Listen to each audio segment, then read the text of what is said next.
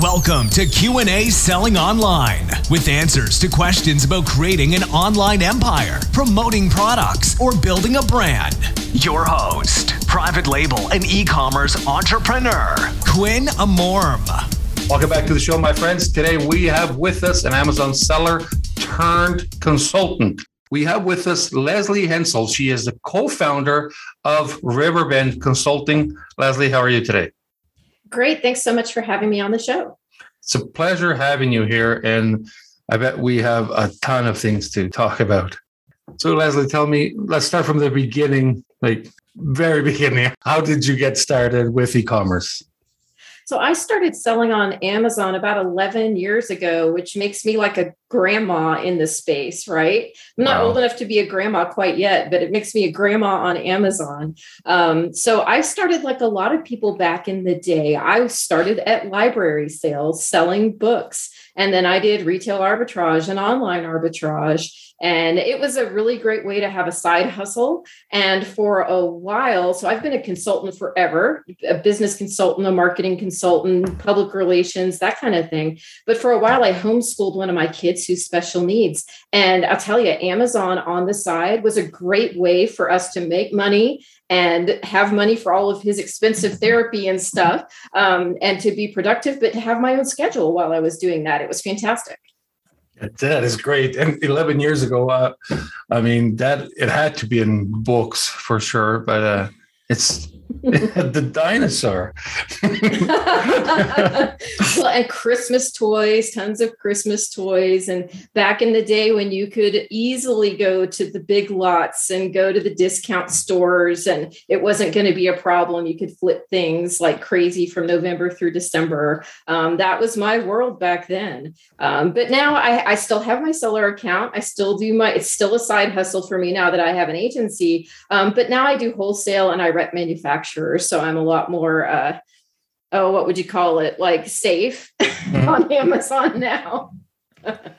oh, you know, it's funny that uh, I started selling online 20, 21, 22 years ago, something like that.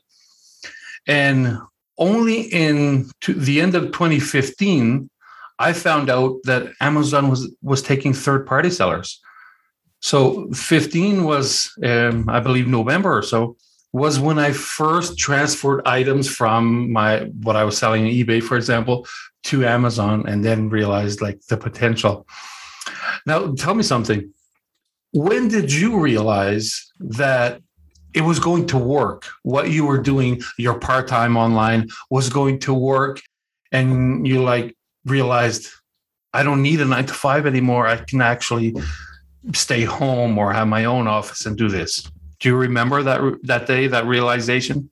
So it was after just a few months, really, because back then there was so much less competition from other third party sellers. The FBA program was relatively new, but operating. So I was able to do everything FBA, which I, I did. I've over the life of my account, I've probably done 95% FBA. I do some merchant fulfilled. Um, and, you know, I've been doing eBay before that. And I could just like I'm sure you saw, I could see, wow, I can actually turn volume. I can have a volume of sales. It's semi passive income, if you will, mm-hmm. because I work on it when I've got time. And when I don't, I don't. And as long as I'm checking my buyer seller messaging every day or having a VA do it, it really does turn into like semi passive income, which is fantastic. I think it probably only took three or four months before I was a believer.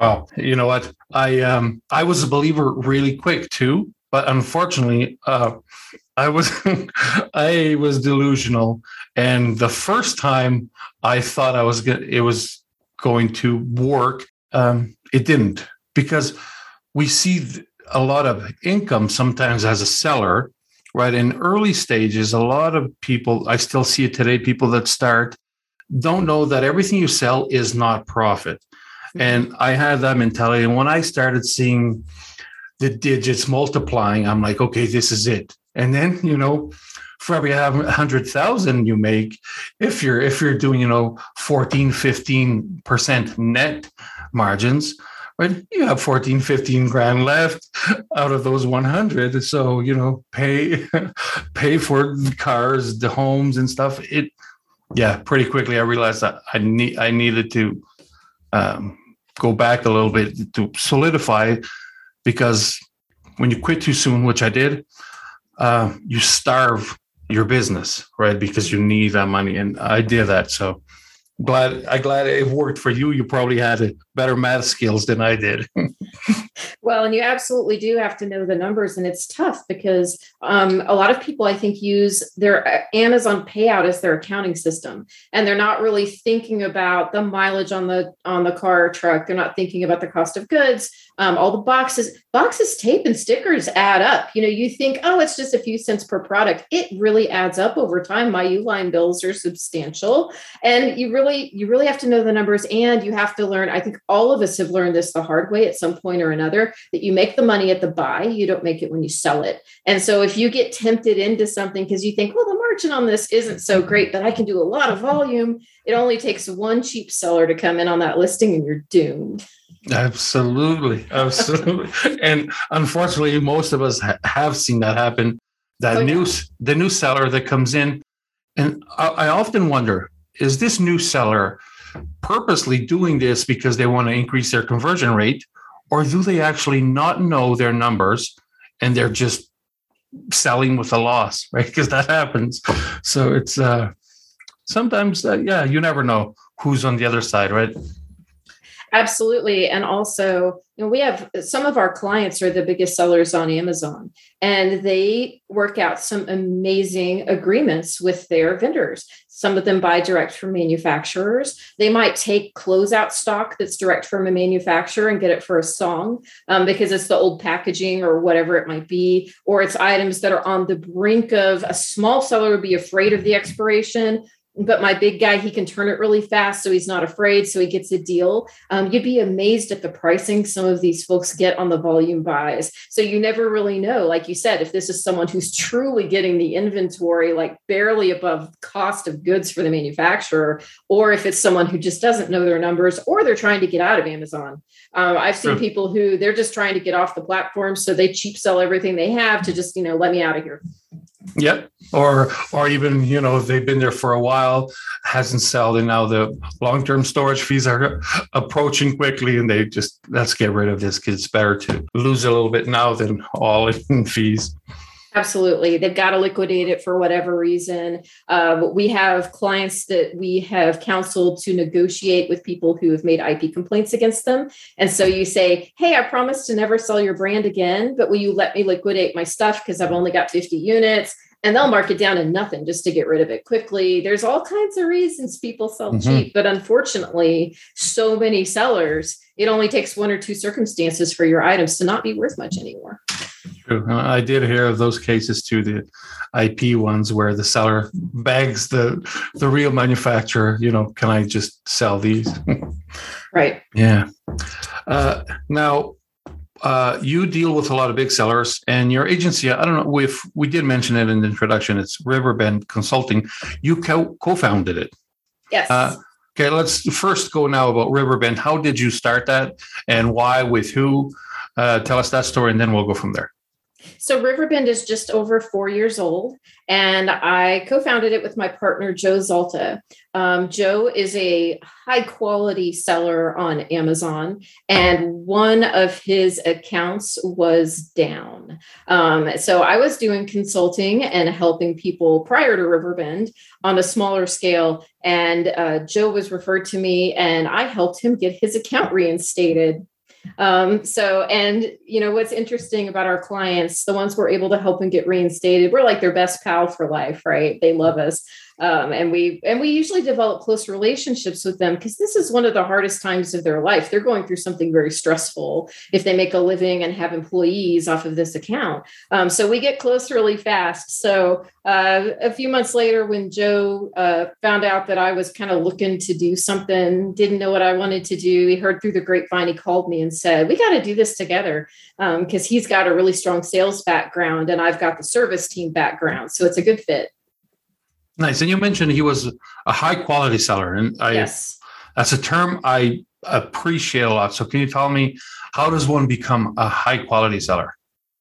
Absolutely. So um, someone who's a high quality seller Uh, if they're a reseller, they probably have great relationships with good distributors, with manufacturers, with good wholesalers. And when I say good, I mean um, if you check out their invoices the way Amazon checks those invoices, they're going to pass. So they have a real physical address. It's not something that I'm going to Google map and it's in the middle of a field or it's in a bodega. and I'm telling y'all, we get invoices from our clients because we vet them before they submit them to Amazon. You wouldn't believe some of the addresses. One was in the middle of the ocean. I mean, it's just, you know, crazy. So a quality seller, you can actually vet where they got their stuff. It's not liquidation, it's not garbage merchandise, or they're a private label seller who's really building a brand the right way. Those are some of the best quality sellers on Amazon. Good.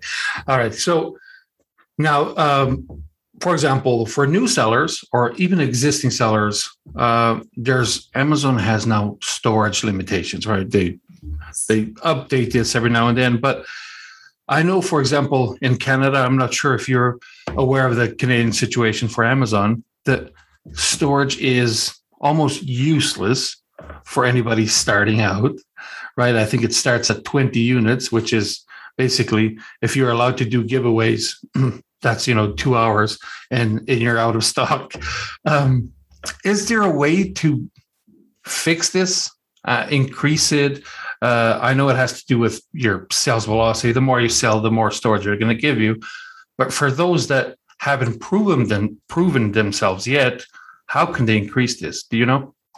So first, I have to say the irony is never lost on me when I look at my storage limits and it says unlimited, and then above that it says restock, and that's how many I can actually send. So it still says unlimited, yay me because my ipi is like 777 right now so it's yeah. unlimited but i can't but i can only send so much it's it's absolutely maddening for people so good news that i have heard through the grapevine in the past three or four days is that amazon i mean everyone knows they are building warehouses like crazy and they're staffing up those warehouses as fast as they can some of these limitations are supposed to they are hoping start backing off in 2022 now whether that comes to fruition i don't know but that is what I am hearing out there. Now, your IPI is technically not directly related to your restock limits. But at the same time, the IPI is one of the best tools that Amazon gives you to understand how you can improve those restock limits. So a lot of it is sell through. That's the most important of the metrics on IPI. And so if you have got if you look at your account and you have got anything garbage in the FBA warehouse, if you've got something you're not really going to make a profit, blow it out, get it out of there. We all get these um, unreasonable emotional attachments to certain parts of our inventory, or we just keep believing the price is going to go up and it never does. I mean, we all have losers. Let's face it get rid of your losers. Just just cut them off because the only way you're going to get your winners in there is to kill off your losers. Also on the restock um, on the fba in stock portion they penalize you if you still have listings that are open even though they are inactive so if you've run out of product that you do not plan to restock, delete those listings completely out of your inventory because you're pen- being penalized for having things that are open even if they don't have any inventory and you can't you can't restock them for some reason. Cut all those out. That's going to help your restock limits. Another super important thing if you have any open shipments that you have not sent to FBA sitting in your queue, those are counting against you and penalizing you. Go back to literally the beginning of time with your shipments, not kidding. Go back to beginning of time, whenever that was. I've got dozens of pages and make sure that there is nothing sitting in open status. You can sort for open. Um, if you've got anything you actually don't intend to send, anything you forgot to send, couldn't send, uh, close all of those inbound shipments because that will prevent you from sending anything new. That's true, and I experienced that, and uh, I had the VA just probably two three days ago going through all and making sure that they close because sometimes we actually finished the shipment but ended up not shipping it right? Even though we we have we had to pay for that and everything right? Because it was um, in the us shipment from us uh, to Amazon. So you use the Amazon, uh, what do they call it? The low cost mm-hmm. uh, Amazon fee. The partner so, carrier rate. Exactly. So we still got charged for them. And meanwhile, we figured, okay, we lost some money. It's okay. Continue. Life continues. And they stayed there. and uh, those were uh, hurting us. There you go. Now, and how would you ever know these things? It's really all of this is experimentation at this point because they don't tell you anything to do. So I've learned some of these tricks on my own account, and then other things from um, from my sellers and my clients who've told me, "Hey, did you know you're being penalized for X, Y, and Z?" And we've all just experimented to find these things. Uh, I did not realize until on my own account I experimented with deleting all of those items I don't intend to restock, and my IPI went up by like 50 points. I'm like, "What the heck was that?" And then my restock limit went up just a tad. It wasn't wasn't a lot, but let's face it, if you're at 20 inbound units, another 10 is a relief. So do all the teeny tiny things you need to do to try and edge that up. Yeah, man. If you've been doing it for a while, there's probably a, a bunch of them. They're sitting there with the status of open uh, that are probably hurting you. So, um, I mentioned earlier, uh, for example, the the stock in Canada being 20, and that could be you know a couple hours of giveaways. Now, talking about giveaways, um, platform manipulation, giveaways. If we look at it, platform manipulation or uh, rank manipulation, anything we do could technically be considered manipulation, right? Because I am purposely trying to change my rank. Uh, now, how I do it could be more gray hat, black hat, or whatever, but um, everything we do is technically rank manipulation, isn't it? It really is. And before I say anything else, don't shoot the messenger. Um, people do not like when I talk about this topic because they don't want to hear it. But I'm just telling you what Amazon's rules are, not what my opinion is. Exactly. Amazon considers anything that is not an organic sale essentially to be bestseller rank manipulation or platform manipulation or review manipulation. And so the only exceptions they've really carved out for that at this time are their stuff. So spend money on my PPC program and on Vine that we're going to jack the price way up on. And those are peachy keen and fine. Um, but giveaways and these websites out there that have the giveaways and the massive discount coupons and the rebate sites and all those fun techniques, all of them technically violate uh, the the business solutions agreement. Yeah, and even though we do know it, and you know they know it, and uh, some of them have been shut down recently because of that. Uh, I'm not saying that I haven't used those services because I have, um, but it um, and knowing that it's you know not it's not black hat, it's not bad, and it does work. So um, now organically, what are the best ways then to increase your conversion with relevancy and all that uh, organically? Is it just lowering your price, increasing the price, uh, or all of the above, the good images, all of that?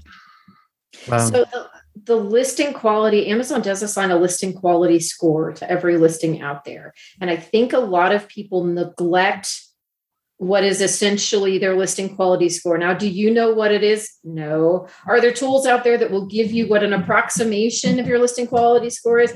Yeah. Um, but a lot of it's common sense. So it really does matter if you have lifestyle images. It really does matter if you write effective copy. And it really does matter if you research the heck out of your keywords. None of these are magic that are going to rocket you to the top of the page, but they are long term strategies that are organic I've seen people spend a lot of money on rebate strategies, for example, that when I looked at their listing, their listing was terrible. Mm. I'm like, why on earth did you go spend $20,000 on rebates, but you didn't even put the keywords in the back end? Because even if you you did increase your rank through these rebates, you're not going to keep it because your keywords are terrible. So, starting with that, and then something that is exciting, and I hate to say this because it means spending more money, um, but something that is really working right now, there's a first mover advantage for video ads. So, if you create a video ad and you can use it in two places, you can use it in your content on your listing, but then you can also use it as a PPC ad that is a video ad. Um, those are converting higher than other PPC. They are getting more favorable treatment. Amazon is favoring video and search results. Um, they're really popping that stuff up. So if you will invest the money in a video ad, if you have a private label product or something you move a lot of, that is extremely effective right now. I'm glad you brought that up because I was for this week uh, something. It was through Amazon, but I believe it was developed by a third party. But Amazon is the one offering this through um, Amazon advertising. Uh, and I can't remember. Um, I can't remember exactly what the name of it was, but they're going to give us access of like Facebook has on video ads. We you do a video ad and then you can retarget people that have seen 20% of that video, 70% of the video, or people that watched all the video. Uh, have you heard about that? Do you know what it is? Yes, it is relatively new. Anytime you're offered anything with retargeting, do it. Um, there's a reason that people pay a premium to have retargeting on Google Ads because it will serve you up a really great traffic. You're getting more qualified leads. So you're not necessarily getting more leads necessarily or more clicks, but you're getting better qualified leads and clicks. So it's people who want to come back because they've already seen it once and they're like, oh, yeah, I mm-hmm. need to go buy that thing. Um, so generally speaking, a premium for that is worth it. Okay, awesome. And uh, I, I, definitely want to get into it. I just uh, haven't yet because it was recent. I don't know, maybe two days ago or something like that. Uh, now, I want to go back a few, uh, a minute or two when you were talking about the listing quality score.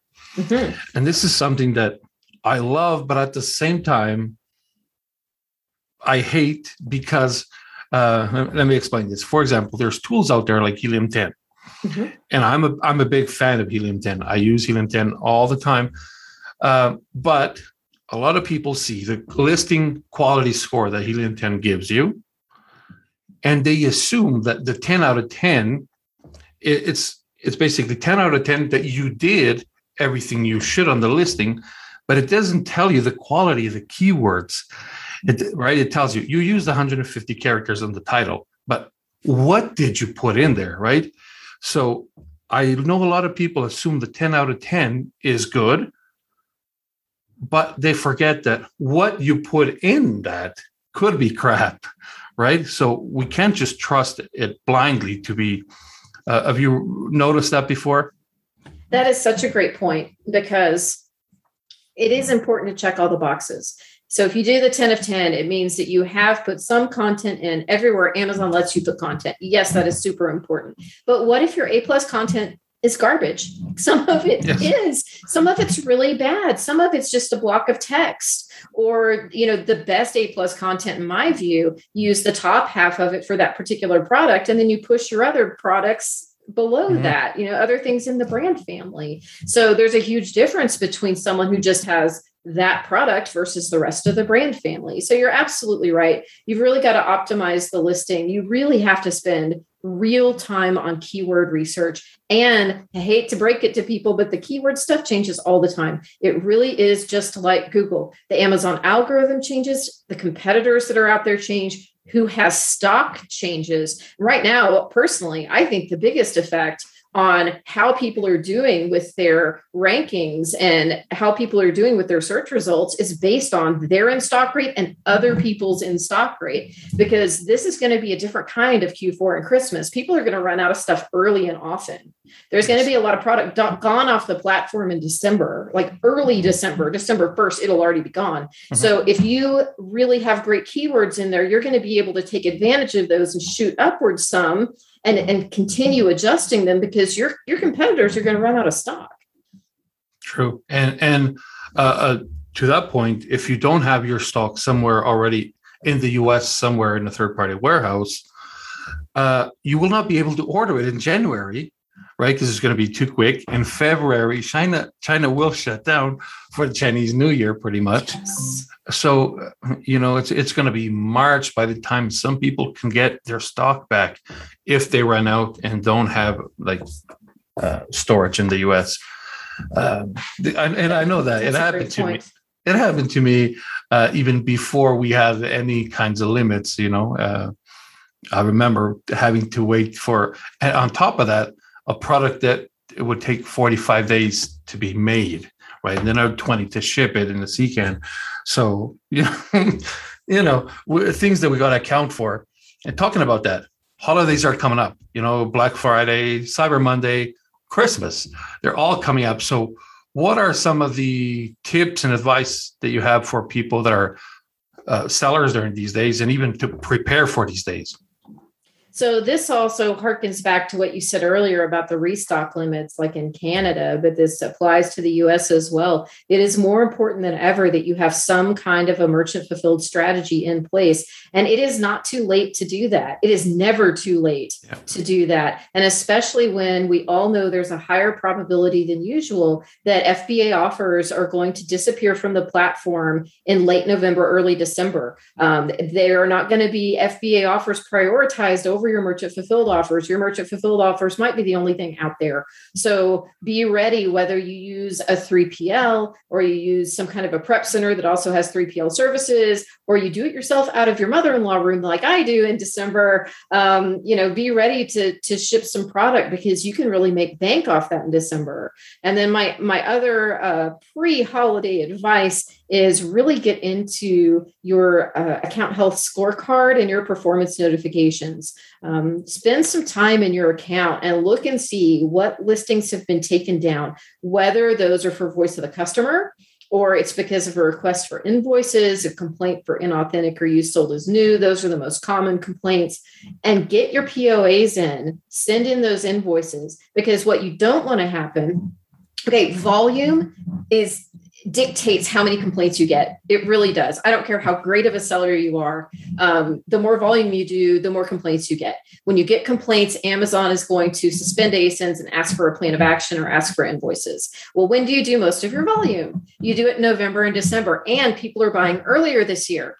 So it takes about 30 to 45 days sometimes 60, for Amazon to start taking mm-hmm. action against sellers who get a lot of complaints. So let's say that you start getting a lot of volume in early November. That puts you for an account shutdown right between December 1st and 15th, which you do not want to happen. So if you've got any old stuff in there that's ugly, anything you can get reinstated, send invoices, make them happy, write the POA, do it right now because you, that's not going to be held against you when you get one or two other complaints. If you get one or two other complaints, it's not a big not a big thing. But if you've already got a stack of them and you get one more in November, oh, that's bad. Yes. And and you know what, Leslie? Now uh, you reminded me of something. Uh, sometimes those claims that you know used use as new or the the reviews that say this made me sick or complaints uh, those are very dangerous for the seller but sometimes they are not real. Now when uh, and there's a lot of black hat out there and the the, the dirty tricks are growing uh, what can we do as legit sellers to defend ourselves from it that's an excellent question. So let's divide this into two pieces the black hat and the customer who just wants a free return. Mm-hmm. Yes, that one. okay. So um, the black hat you can usually recognize because there's a volume. You're usually hit at volume. There's a click yep. farm in China. There's a bad dude in Russia. A lot of this comes from overseas. There are reasons for that. Like it's harder for anyone to find who's doing it. Um, so if you have an ASIN that's getting hit in volume, that is one situation that's more likely black hat if you're getting one-off complaints that are safety complaints like this made my tummy hurt or it caught fire and you know it probably didn't or if it, they're saying it's inauthentic or you sold as new you have to treat them as though they are real when you address amazon you cannot tell Amazon, this guy's lying, this dude's out to get me, wants a free return. That will just make them mad. So you have to write a plan of action as if. Now, there's always something you can be doing better in your account you can be packaging better. You can be sourcing better. Um, you on the safety ones uh, a lot of times people don't have good disclaimers on their listing detail page um, that should be there. So you can talk about those things without necessarily admitting fault but say you know we need to do this better. Get your listing reinstated move on. If it is black hat this is where it gets really difficult. You have to try and show amazon a pattern of conduct unfortunately you're at a great disadvantage because amazon has all the data to show the pattern of conduct. And you're kind of guessing um, we have had before where as an example a lot of reviews that are written in a certain kind of broken english that repeat some of the same words and we'll send that to amazon um, we'll send that to report a violation or escalate it to an executive and say look this is really obvious. Or uh, we had one client that over a weekend got um, every good review downvoted hundreds of times, yes. and every bad review updated, up, upvoted hundreds of times over a weekend. It was obviously a click farm. Um, and because we were able to show, wow, this happened over three days, we actually got a good response from Amazon. But I'm telling you, those are really tough cases. It's really hard to convince them that you are in the crosshairs. True. Uh, I had one that had happened as well the upvote and, uh, of the bad ones, the downvote of the good ones. And because it was in sh- short period of time that it happened in by the hundreds, um, Amazon did take action on it. So that was one of the cases that uh, we were fortunate that they did take action. But I do want to stress out for everybody listening too that if something like that happens, first make sure that you are right. Because I, I told this this story on the podcast before where something happened to me and this top quality product suddenly start getting negative reviews uh, every single day really quick because of the wrong color. And and then a lot of people start mentioning the color. Uh, or they ordered white they got red. I'm like i never had a red right? It's a private label product. There is no such thing as a red one. Truth is uh, my manufacturer decided to gift me their brand new color of the product that i've been buying and they shipped a case or two, I can remember, with my last shipment directly to Amazon. And there were cases of red ones in there. So the customer was right. I never saw the red one, but they were there. And so, uh, I mean, I thought it was Black Hat at first, right? I thought I was being attacked, but reality is it was my fault. It was uh, indirectly, uh, I'm responsible for it. So I know it cost a fortune to remove every single bit of inventory and then send it to a sorting center. I mean, so first, make sure you are right. If you feel you're being attacked, make sure you're right. And then if you are, then, you know, contact Amazon and take care of this. Uh, but yeah, don't assume right off the bat that it's Black Hat. That is such a painful story.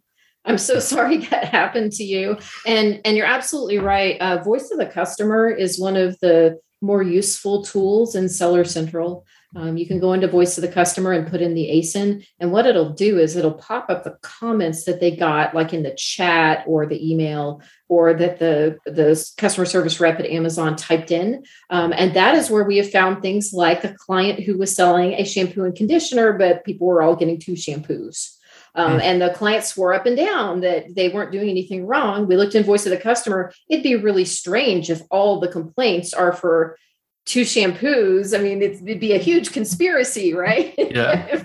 Unless you screwed up, and his his prep center screwed up, um, and and so we cut it off as as soon as we saw it and had all that inventory returned. But you're absolutely right. Um, I do love voice of the customer for that for that one reason. Um, also, when you think you've been attacked by black hat, it's really useful this will sound ridiculous, but it has helped me even on the accounts that I work on. I take someone who has a passing knowledge of Amazon not my level or your level of knowledge on Amazon, like one of my kids, even. And mm-hmm. I explain to them what happened.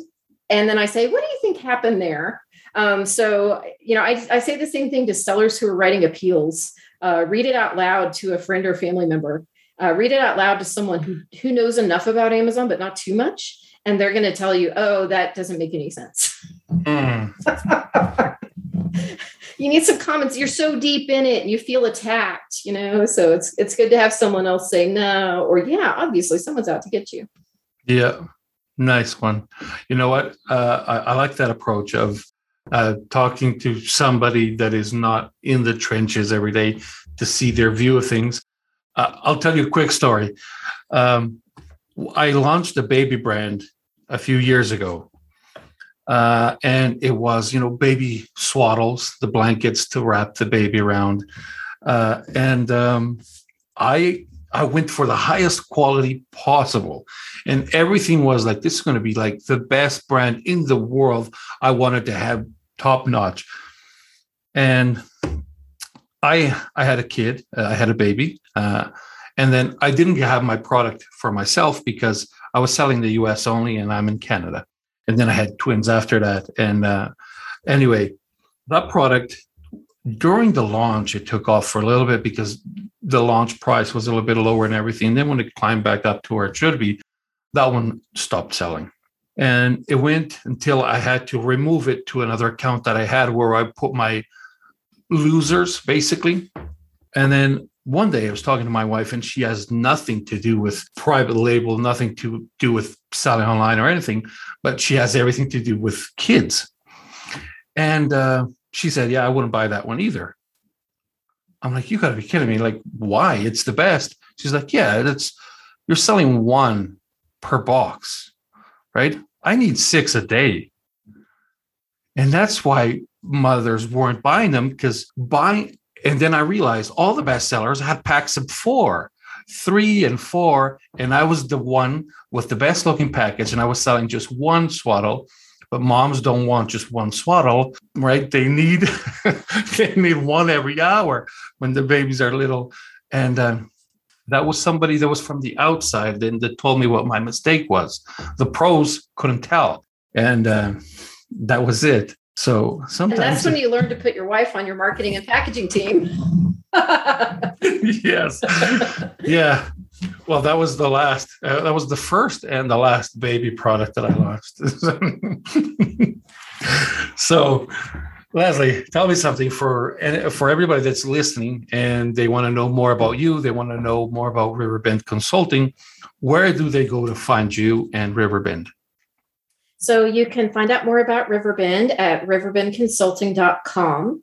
Our phone number is prominently displayed on the site because we have actual humans who a- answer the phone during the day, um, something that can't be said of many businesses lately. Yeah. So we have human beings who will take your call. We love when people call and say, Can you even help with us? That is okay to do. We're not going to charge you money. We're going to tell you what, you know, if you can get help. So give us a shout there. And also, if you head on over to LinkedIn and you uh, search me on LinkedIn, Leslie Hensel. Um, I put new Amazon content up about five days a week. Um, some of it's tricks and hints, some of it's news articles and commentary, some of it's a little bit of bashing Amazon because, you know, with what I do all day, you bash Amazon too.